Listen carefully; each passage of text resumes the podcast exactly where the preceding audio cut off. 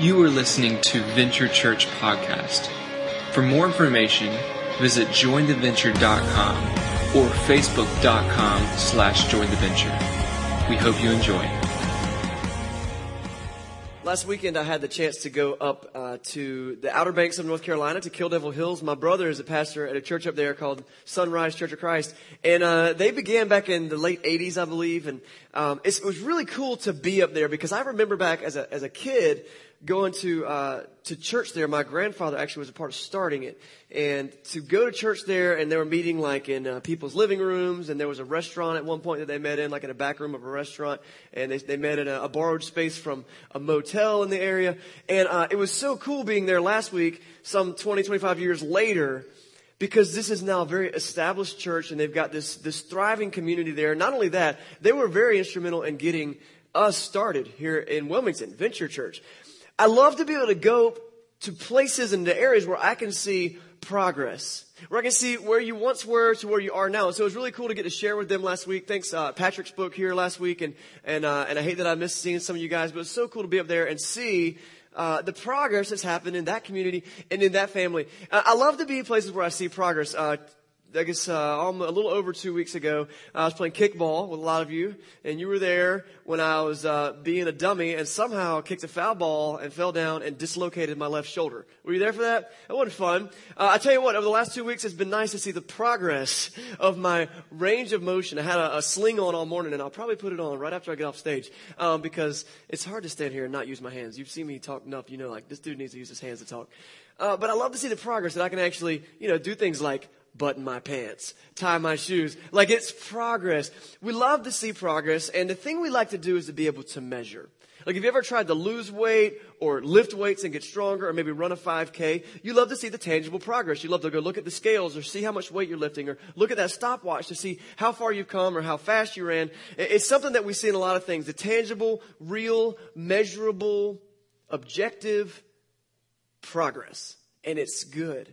We see this in our car. How much gas do I have? Or have I overheated my car? We've got gauges in there, right? And it just helps us see where things are.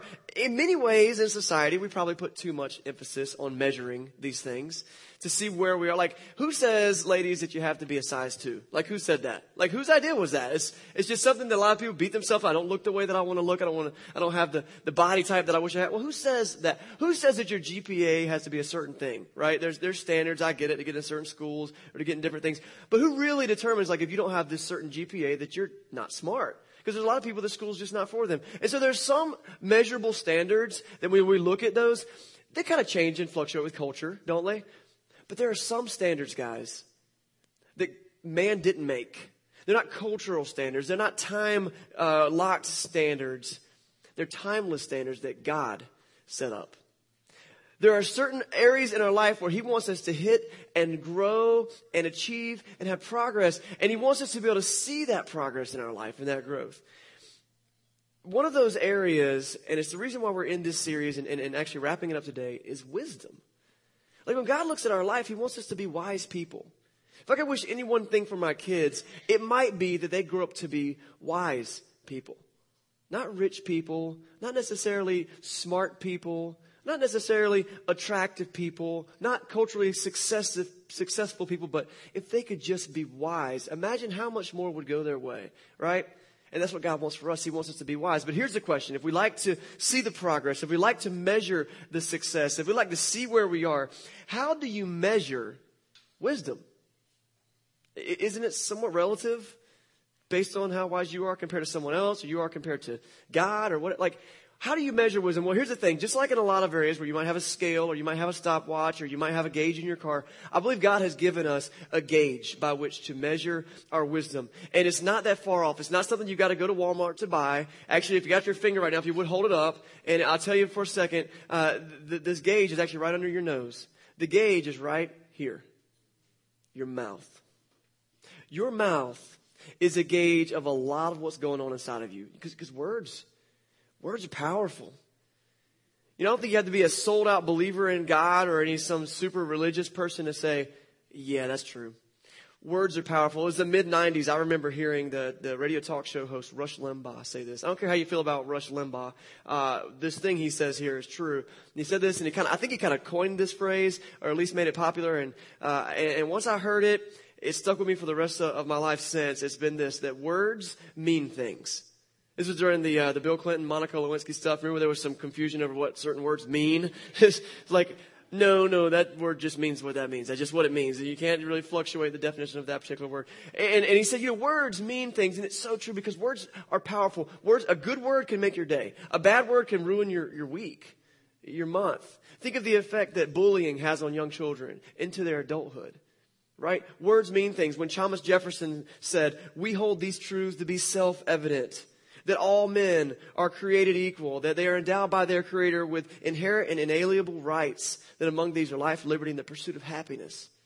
And those words mean things. Those words ignited revolution. And it changed the course of history. When John F. Kennedy said, "And so my fellow Americans, ask not what your country can do for you, but ask what you can do for your country." It caused a nation full of people to rethink patriotism. And what does it mean to stand on the side of my nation instead of the side of myself or just my neighborhood, right? This is words mean things. When Martin Luther King said, "I have a dream." Man, him and dozens and hundreds and thousands of others took those words and used more words to ignite social change that I'm so thankful for today. Words mean things, right? Words have power. Yet so often we just toss them around so irresponsibly. Blip, blip, blip, blip. Words falling out of your mouth all the time.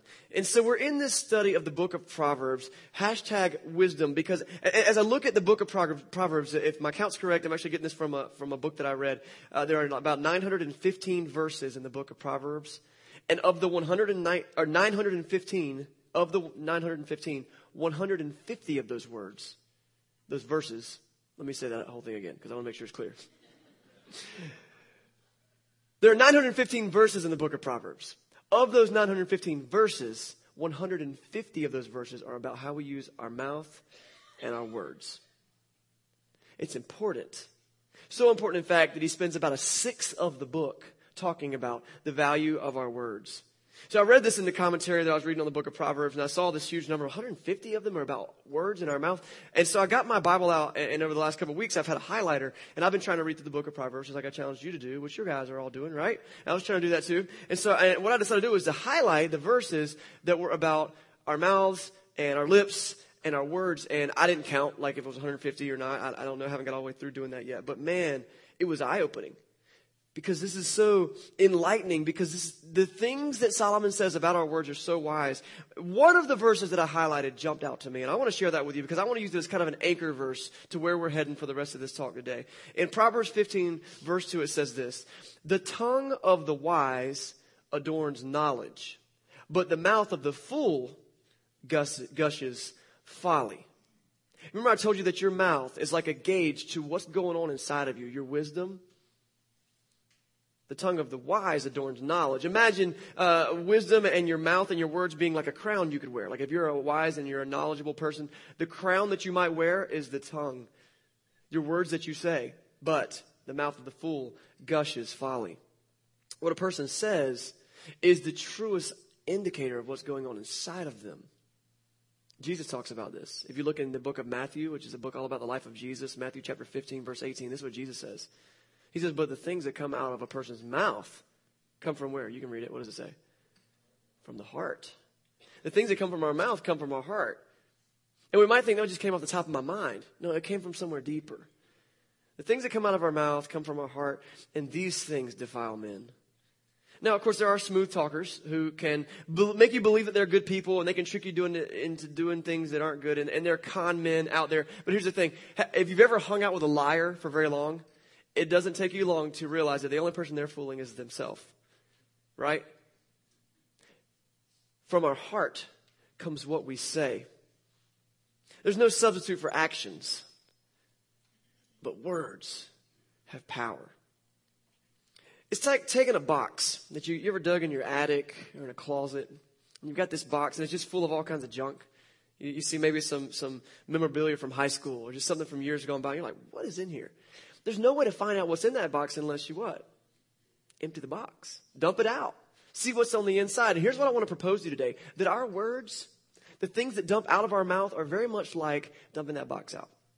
It lets us know what's going on inside of us. It's what you say when someone cuts you off in traffic. It's what you say when your kids are frustrating or your husband's frustrating you. It's what you say when you realize there's not enough money in the bank. Fill in the blank. Right? It's those things that are really deep down inside, and we always say, oh, I didn't mean it. But from our heart come our words. And my mouth has gotten me into a ton of trouble through the years. When I was in middle school, I had a teacher. He was a science teacher. I was raised Christian in a Christian home, and the science teacher was an atheist. He didn't believe that there was a God. And so as he taught through science, he would say things that I disagreed with. And I wasn't very diplomatic. I wasn't very, very wise. And so while he was talking and telling some of these things he was saying, I had this thing. I figured as an American citizen, I had to exercise the right of free speech. And so, which, by the way, isn't true for middle school students in school. Like, you have to listen to the teacher, and there's a platform for that. But I didn't know that. So I would do things like, you know that thing where you cough into your hand, but you actually say a word, and you think everybody else doesn't? You're like, stupid. Bull. I said a lot of things that weren't very nice. And I remember my teacher finally being like, Mr. Woolard, is there something that you needed to say, or are you just too much of a coward to raise your hand and talk to me like a man? I'm like, oh, dag. Like, he just set me down. Listen to this. The mouth of the fool gushes folly. That is not how you carry on a debate. I had a college professor we had an interaction in class, and she said something, I guess, that I disagreed with. And we got into it a little bit, and she basically put me in my place, just like that teacher did. And I was humiliated. And I was like, oh, I'm so mad. So I walked out of the room, and I just began to just berate this teacher and just going off, talking about her. And I remember saying some deeply personal things about her and just going off. And what I didn't know was that she had followed me out of the classroom because as a good person, she wanted to make sure I was okay after our little thing. She'll be like, it was just in class. Like, this isn't personal. This is just class. I totally miss my friend who was elbowing me the whole time. Like, I'm like, yeah, I know, right? And she's like this and that. And she's what's that? Blah, blah, blah. I'm saying all kind of things I shouldn't say. And all of a sudden, it's that moment where you're like, she's standing right behind me, isn't she? And then the second question, how long have you been standing there? Man, the mouth of the fool gushes folly. I thought I just held a rein on my tongue. You know, if you wanted to measure my intelligence and determine whether or not I was smart, you could look at my GPA. I could take an IQ test. And here's what I hope you'll find. I'm not stupid. In fact, even at that time, I was intelligent, but I was not wise. And there is a clear difference between the two. In fact, I was a fool. You know how I measured that? I checked the gauge. And what was coming out of the mouth was proving that I was gushing folly. I kind of got that cured a little bit, like I'm working on it still. But it was years ago. It was in 2002. I was in West Africa for the summer, and I was riding in a car in a taxi with a couple of my American buddies, and there was four of us and the taxi driver. And we got pulled over by a soldier with an AK-47. Now, what he called it was a routine traffic check, and what it really was a chance to try to get a bribe out of some Americans. And that's the way it works over there. And so he pulls us over, and the driver's like, what have we done wrong? And he says, you have too many occupants in your vehicle. And, there were five of us, and it was a four-door sedan. So it's like, no, this is about right. And so, but see, I had seen this play out before. Normally our translator was with us, and he would say something to the cop or to the soldier and kind of get us out of it. And then what he would tell us is like, they just want to get a bribe out of you. And so that's what you got to do. And you got to basically convince them that you're not doing anything wrong, and that you're not going to get any money from me. But me, in all of my wisdom, back in 2002, I said, let's just talk about what this really is. I speak to the soldier through the window from the back seat. By the way, I got middle seat, hump seat. You know, I'm back there looking real cool. Well, let's talk about what this really is. I tried to play the race card. Doesn't work. And I said, let's just call it what this really is. I'm an American, and you're a Ghanaian guard, and you're trying to intimidate us and get a bribe. It sounded really cool for about 1 second. And then it got deadly silent. And all my buddies in the car look at me like, what are you doing? Dude with the AK-47 is like, Excuse me? And so he says something to the driver in their local language. And the driver says back, he goes, "Oh, no, sir, you must understand how stupid American visitors are. They don't know. He doesn't mean what he's saying. He's just learning how to talk to you." And so they talk for a minute, and then I think the guy slipped him like a 20, and we got out of that thing. So here's the thing. Real wisdom is learning that you don't mouth off to a guy with an AK-47, right? That's real wisdom, but the mouth of the fool gushes folly. I got too many stories like that, and my guess is... so do you. What my mouth showed me is that I had a problem with authority. Think about those three stories. It showed me that I had a problem with submission. I had a problem with arrogance. I had a problem with not being humble, among many things probably. That's what my mouth showed me, because like Jesus said, from my heart, my mouth spoke. And that's why the writer of the book of Proverbs spends so much time talking about the power of our words. Let's just look at a few of these. This is some things he says, some of the things I highlighted. Proverbs 14:3 says, "A fool's mouth lashes out with pride, but the lips of the wise protect them." Let that sink in. And if you don't, if you're not going to have enough time to write all these down, I see some of you writing, and if you want to get them from me later, just please do it. I'm going to go through a couple more. Look at Proverbs 13:3. It says, "Those who guard their lips preserve their lives, but those who speak rashly will come to ruin." That's almost what happened to me in Africa with the guy with the AK-47. Proverbs 14:7 says, "Stay away from the fool, for you will not find knowledge on their lips." Who do we hang out with? Who do we help make our decisions? Proverbs 15:28. "The heart of the righteous weighs its answers, but the mouth of the wicked gushes evil." And then lastly, this is pretty huge to me. I don't know if it'll hit you like it hit me, but Proverbs 18:21 says this: "The tongue has the power of life and death, and those who love it will eat its fruit." Your words have power, and they show your true heart. And here's the thing: words can't be unsaid. The things that we say, once they enter the atmosphere, they're out there for whoever heard them, and the damage that they might cause, it's there. The trust that might have been lost has been lost. The relationship that might have been broken is broken, and those things may never recover because words can't be unsaid. It takes a long time to build back trust, doesn't it? It takes a long time to apologize for something that really hit below the belt. It takes a long time to rebuild a broken relationship. And so, but here's the thing. As the writer of Proverbs writes this book, I don't believe he's writing this book going, "These are all the things that you need to do to realize how foolish you are." Like, I don't think that's why he wrote it. I think he wrote the book of Proverbs. That's why we're calling it hashtag wisdom, because the whole thing about hashtags is like we want to kind of draw our attention to the importance of something. Hashtag wisdom. The whole idea of Proverbs is I want to teach you that you can be wise. You don't have to gush foolishness.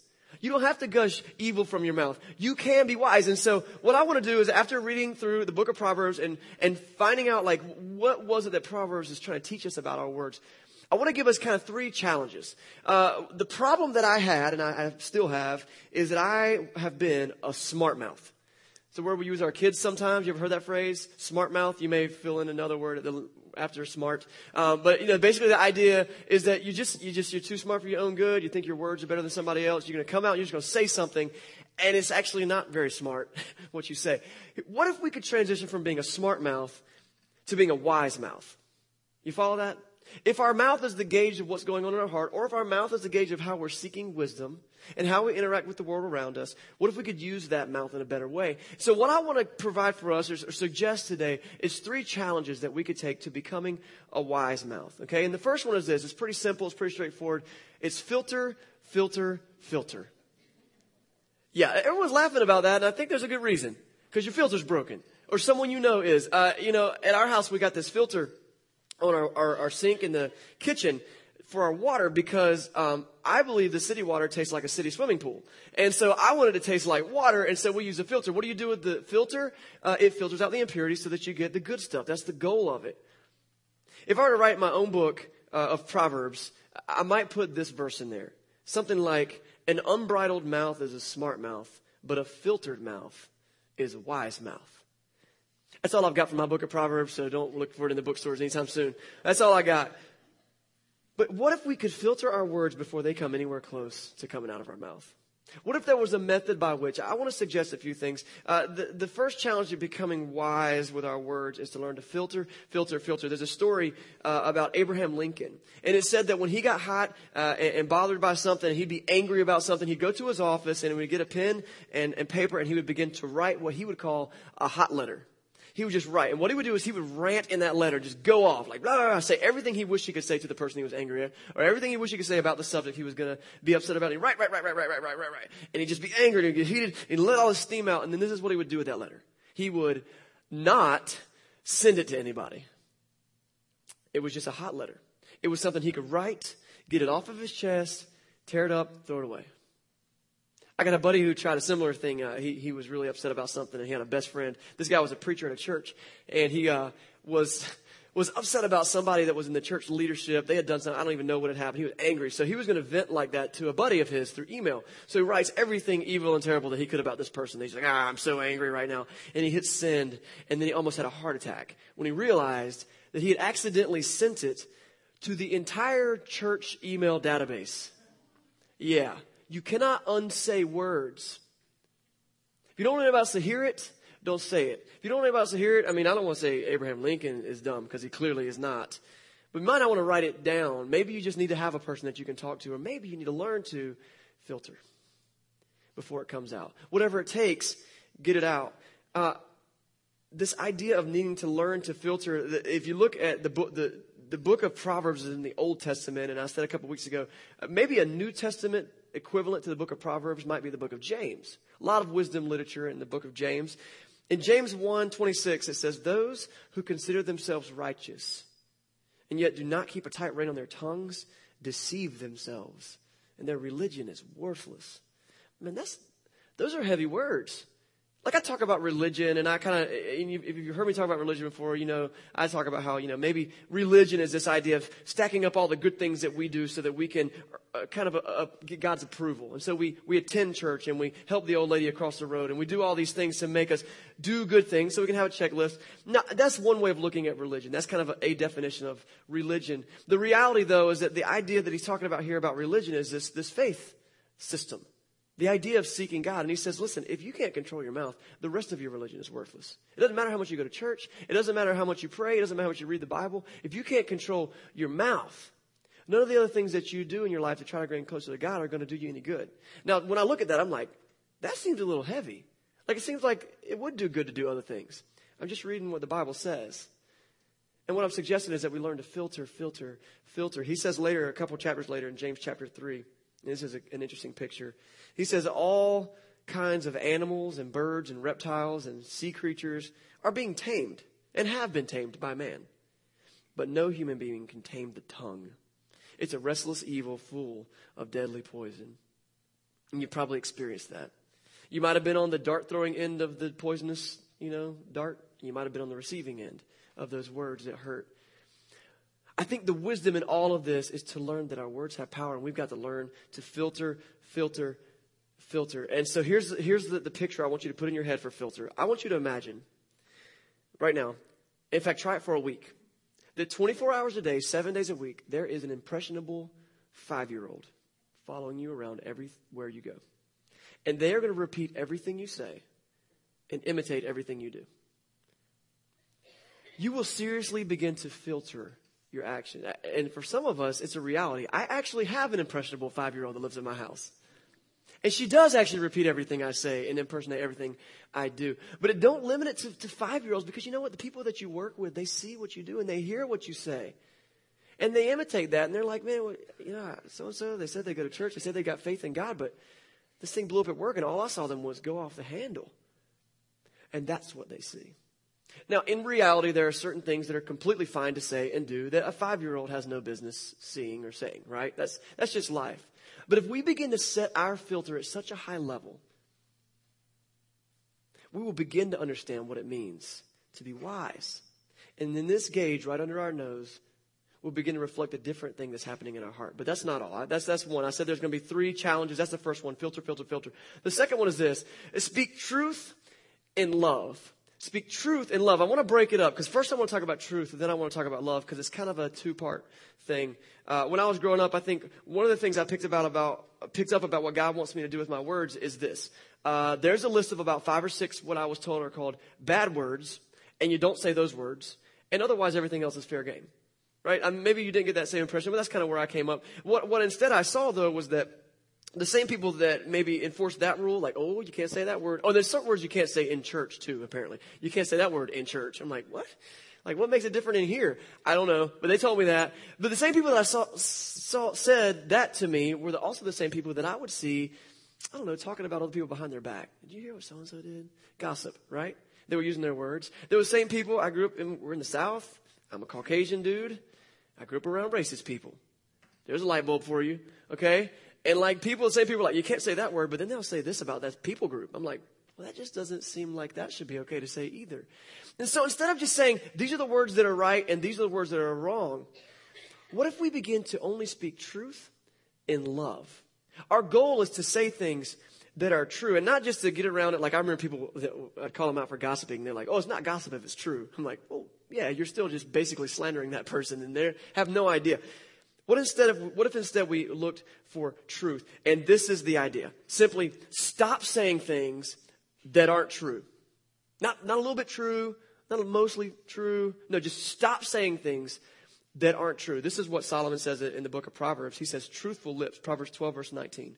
Truthful lips endure forever, but a lying tongue only lasts a moment. The thing is, if you got truth, no one can take that away from you. It's true. I talked about Martin Luther King earlier and the whole civil rights movement through the 60s. It actually began way before that, even with Abraham Lincoln. The thing is, that equality thing, that's truth. No one can take that away, and it might be hard to fight for, but no one can take that away from you. But when there's lies involved, man, that stuff is fleeting. As soon as the perpetrator of that lie is dead and gone or out of the way, the lie doesn't matter anymore. Truthful lips endure forever, but a lying tongue lasts only a moment. Which begs the question, why do we lie? Why do we say things that aren't completely true? Well, we lie to make ourselves look better. We lie to make money. We lie to save money. We lie to save face a lot of times. It's no wonder that the Bible calls the devil the father of lies. Because a lot of times he doesn't have to like steer us away from some great truth. All he has to do is make us believe a little lie. A lie about ourselves. A lie about a friend. A lie about God. What if we only begin speaking truth? Because truth endures. I love that Jesus calls himself the truth. Look what this verse is in John chapter 14, another book about the life of Jesus, the book of John. John 14:6, Jesus says about himself, I am the way and the truth and the life, and no one comes to the Father except through me. Talk about filter, filter, filter. Let's run things through the truth that we can learn from Jesus. And let me just tell you, like maybe you're just figuring that out. Maybe you don't know a lot of truth about God and you don't even know if there is much truth in God. Take what you do know and begin there. And begin building a wall of truth, brick by brick, so that you can begin to filter that as well. I'm the way, the truth, and the life. I love that Jesus says that. When Jesus is teaching about finding his way back to God, he also says this another place in John chapter 8. He says, knowing the truth will set you free. And so if you're looking to get kind of freedom in your life and break the bonds of something that's kind of holding you back, keeping you from God or keeping you from even success in life, this is Jesus' word. The truth will set you free. He says, I am the truth. And the truth will set you free. So here's what I'd like to challenge you with. When you open your mouth, speak truth. Speak truth. And let that maybe be part of your filter. It's just the way of the wise. Maybe you need to hear that today. Maybe you could walk out today like, I'm good. I got my coffee from Africa, and I got the thing you said, don't tell lies, and I'm leaving. And you're good. You're excused. So go ahead. And if that's what you want to hear today, because that might be all that we need to hear sometimes. Clarify what you're saying. Make sure it's true. But truth speaking comes with a huge responsibility. Because sometimes we speak truth at the expense of people's feelings. Sometimes we speak truth at the expense of our own integrity. And so that's why this phrase is speak truth in love. There is a way to go about speaking truth. We see the New Testament missionary Paul, he talks about it, Ephesians chapter 14, he teaches this. He says, instead, speaking the truth in love, we will grow to become in every respect the mature body of him who is the head, that is Christ. Did you hear what he just said?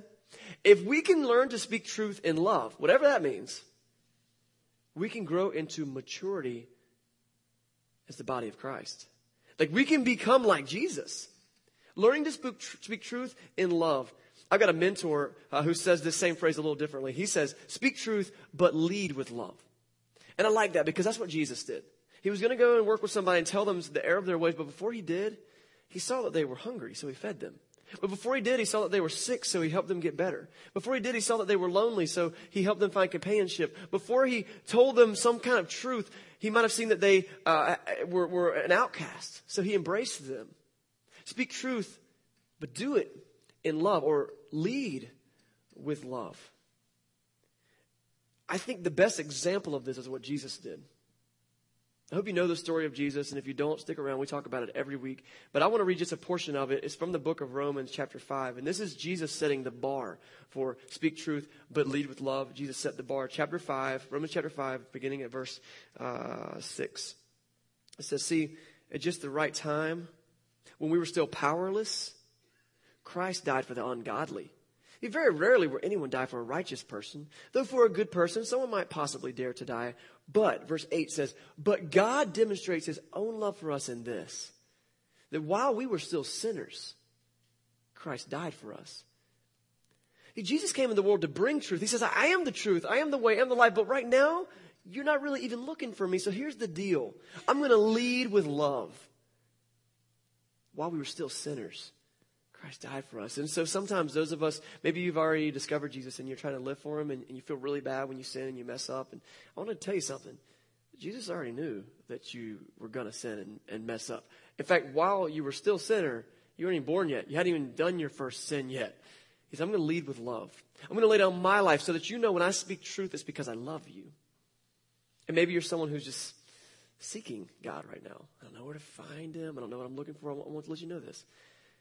Nothing that you've done is going to make God go, what? You did what now?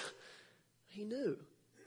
Yet he still loves us enough to forgive us and give us a new crack at life. And so when it comes to the words that we speak, after you've filtered through them, and after you've decided that they're not lies but truth, make sure that when you speak them, it's being done in love. That's the second one, speak truth in love. Let me go ahead and get into the third one. Before I give it to you, let me kind of set it up a little bit.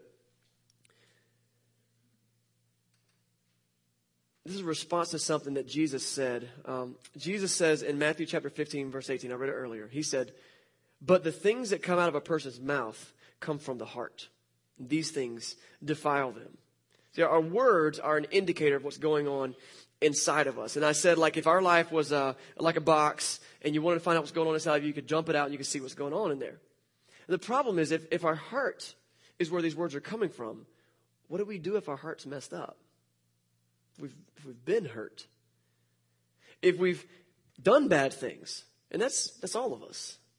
So how can we ever speak wise words? How can we ever speak good words if we're all messed up? Well, here's the third thing, the third challenge, and it's the hugest one. And it's this: let God renew your heart. See, if we ever hope to become wise people, if we ever hope to be people whose words have the power to not only make days better and hours better, but to make the world a better place, it really starts with going to God and saying, listen, I need a fresh start. And in everything that I read about Jesus and what he teaches about what he can do for us and what he offers in his love and the reason he came while we were still sinners, he died on the cross. Like, the reason for all of that, from what I gather and from what I understand, is this: because he wants to make us new.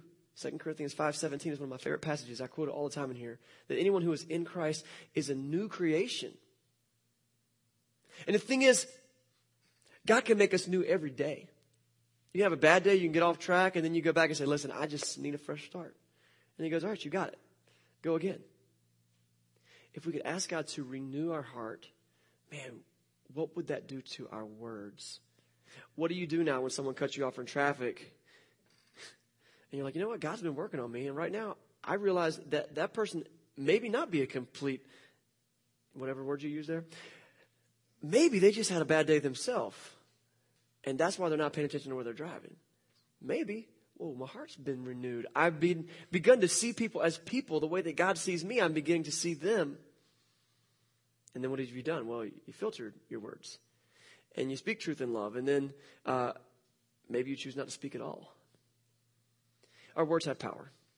They have amazing power. They've got the power to make someone's days better, to make a week worse, the power to build, the power to destroy. In week one of this series, we learned that true wisdom begins with an understanding of who God is. Because the fear of the Lord is the beginning of wisdom. Do you remember that? And when it comes to learning to tame our tongues and live a life of wisdom that is seeking God every day, the real change begins when we turn our hearts to Jesus. And we say, can I start over? And you know what he says to us? Yeah. Yeah, you can start over. Maybe at first, maybe meet me in the waters of baptism. Like, I can wash you clean. Maybe you've already done that. Maybe he's like, it's cool. Just a new start today. Yesterday was bad. There's going to be consequences because you made so-and-so mad at work, and they're probably still going to be mad at you. But as far as me and you are concerned, I'm still working on you. That real change begins when we can turn our hearts over to God. We can filter, speak truth in love. But really, say, God, I need you to renew my heart. So that day by day and choice by choice and even word by word, we can learn to live wisely. I just want to pray for you this morning as we go. Lord, words are powerful. You brought creation into existence with them. Let there be light. And then in your Bible, you said that your word became flesh and made its dwelling among us. That's so cool. And that's the description of Jesus, how you just kind of came and you made yourself human. And then your word exists and continues existing through the Bible and also through things that you fill our hearts with as we pray and as we learn and grow closer to you. Sometimes we're so irresponsible with our words. And Lord, the word that I pray that you lay on all of our heart today is just Jesus. You say that the name of Jesus is more powerful than any other name, any other word that we could utter. So may we be a community of people who are still reaching out to this city and to our families and to our friends, but that we do it through the love and the truth and the filter even of Jesus, and help us to get better at that so we can be wise.